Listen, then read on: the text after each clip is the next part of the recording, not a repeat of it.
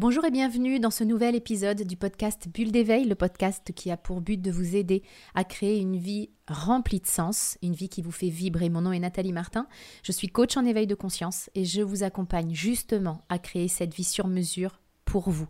Je mettrai dans la description qui accompagne ce podcast tous les détails pour en savoir plus sur le comment nous pouvons travailler ensemble pour créer une vie qui vous fait vibrer. On dit souvent qu'il vaut mieux vivre avec des remords qu'avec des regrets. Ça peut se discuter et en même temps, c'est vrai que vivre avec des regrets, c'est un vrai poids que nous portons au quotidien. Nous parlons de regrets. Et en fait, moi, j'en vois deux sortes.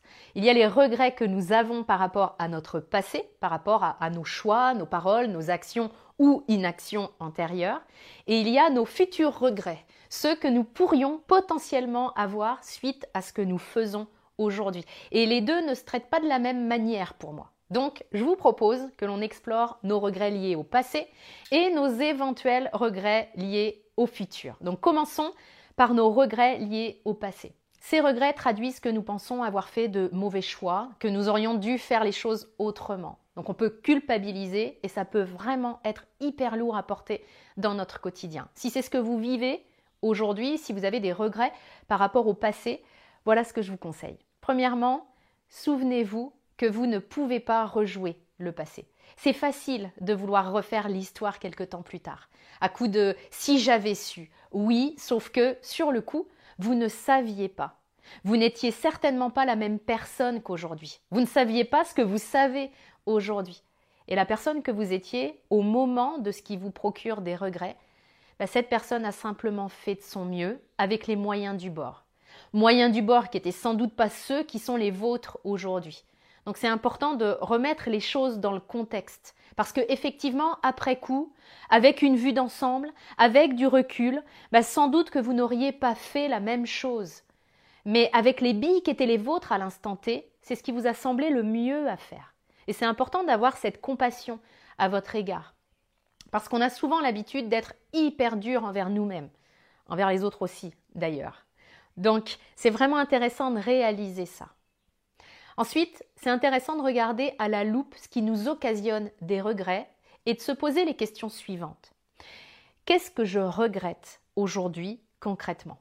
Ensuite, en quoi est-ce que ce que je regrette, ce que j'ai fait, ce que j'ai dit, choisi, était simplement cohérent avec qui j'étais à ce moment-là?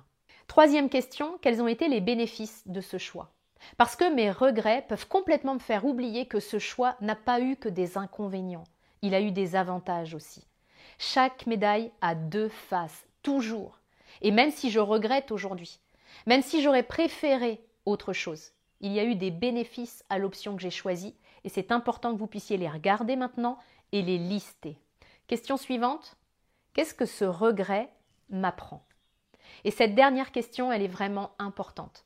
Parce que si je ne vais pas jusque-là, alors je n'utilise pas l'expérience pour grandir et je risque donc de reproduire exactement la même chose, la même situation, et de me fabriquer de nouveaux regrets. Par exemple, peut-être que lors de ce choix que je regrette, eh ben, j'ai écouté mes peurs. Ben, ça peut m'apprendre que lorsque je les écoute, j'ai ensuite des regrets et c'est hyper inconfortable. Donc la prochaine fois, si je veux un résultat différent, alors je m'y prendrai différemment.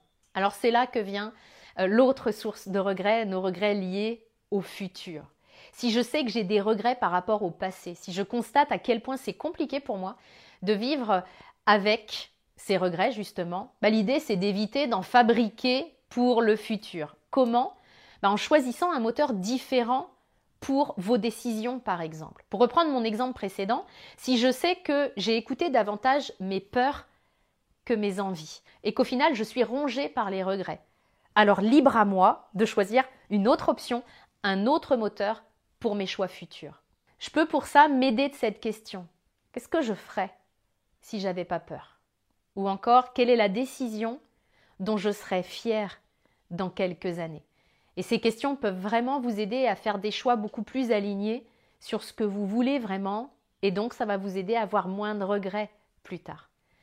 Enfin, notion importante, souvenez-vous qu'il n'y a pas réellement de mauvais choix.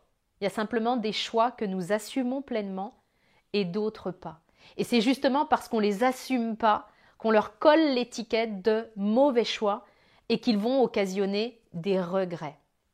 Il n'y a pas de mauvais choix. Il y a des choix que vous assumez vraiment et d'autres pas. Donc j'espère que ces clés vous aideront à déposer le poids des regrets qui ne sont qu'un poids que vous n'avez pas euh, besoin de porter en fait. Je vous invite à voyager léger pour profiter de l'expérience de votre vie vraiment euh, au maximum. Vous trouverez euh, tous les détails dans la description pour que on puisse le faire à l'intérieur de mon programme de coaching. Je vous souhaite le meilleur. Je vous retrouve la semaine prochaine dans un nouvel épisode du podcast Bulle d'éveil.